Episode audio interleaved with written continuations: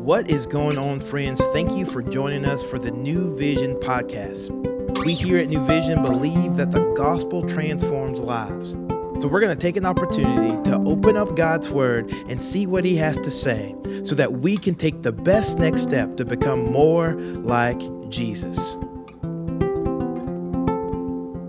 Hey, y'all, welcome to the New Vision podcast. My name is Abby Wilson, and I have the privilege of serving as the Director of Guest Services.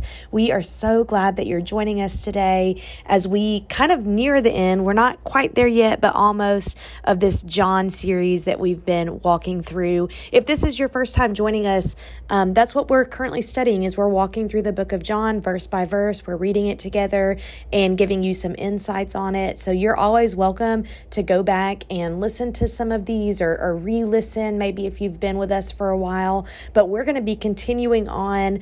Um, we're going to be today in John chapter 16, verses 16 through 33, which is going to complete chapter 16. We're going to read the scripture together, and then I'm just going to give you a couple of my thoughts about it.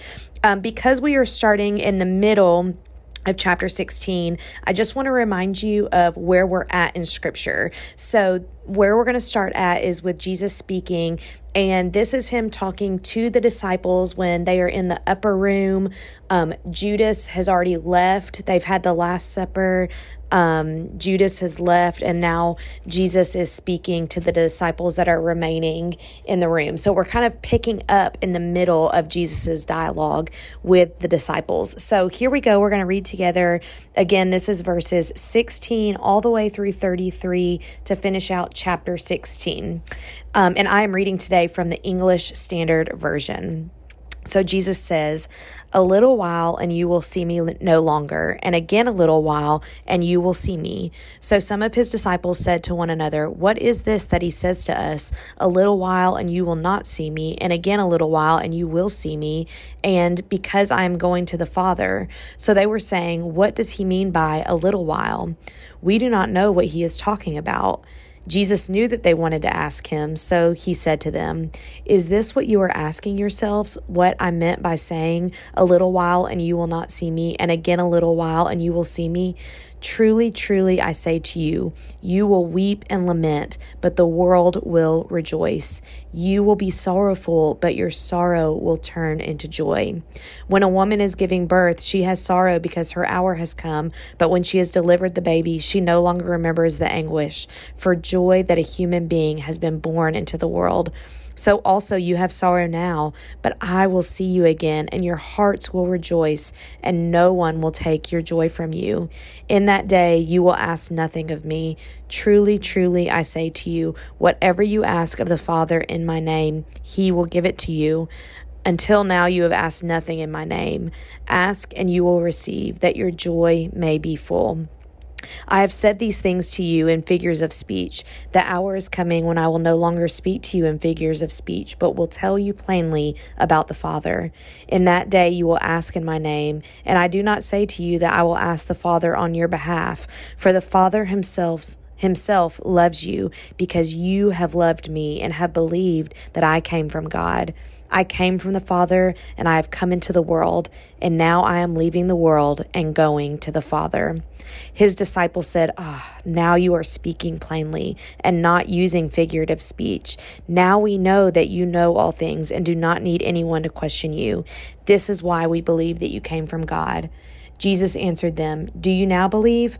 Behold, the hour is coming, indeed it is come, when you will be scattered, each to his own home, and will leave me alone. Yet I am not alone, for the Father is with me. I have said these things to you, that in me you may have peace. In the world you will have tribulation, but take heart, I have overcome the world. This is the word of the Lord. This scripture is so neat because we kind of see Jesus speaking to the disciples and what he has been saying to them in in his time with them over the course of years it's kind of now about to come to fruition everything that he has said they're they're starting to understand they're starting to kind of uh, understand this path that Jesus is going to walk and and what it's going to mean.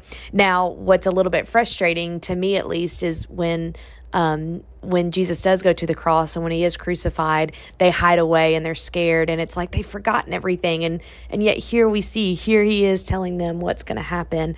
At the beginning of this scripture, they're confused about him saying, you know, you will not see me and then you will see me um, because I'm going to the Father, and and they want clarity in that, and then they understand it, and and Jesus is saying to them in the midst of this, I'm going away. I'm not going to be here with you physically anymore.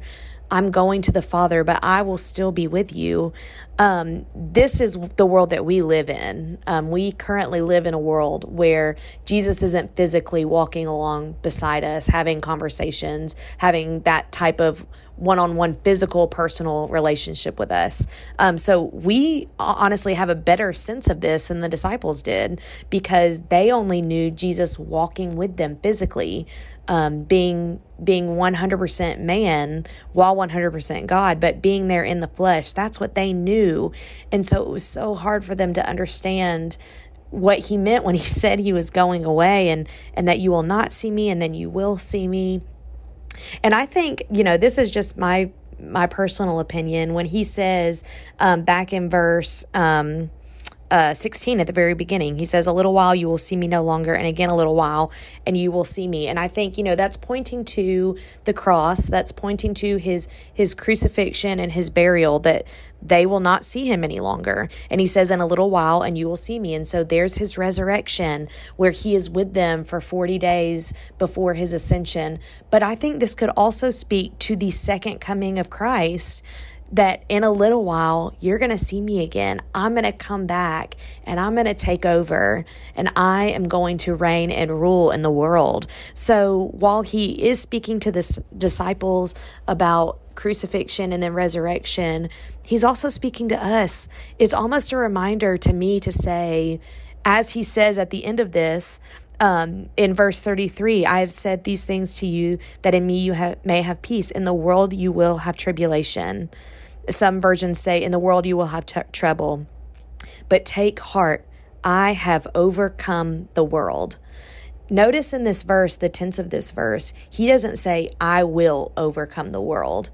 So while he hasn't, while Jesus hasn't come back again, while while we are still waiting on his return, and we don't know when that's going to be, we don't know if that'll be in our lifetime or in the future.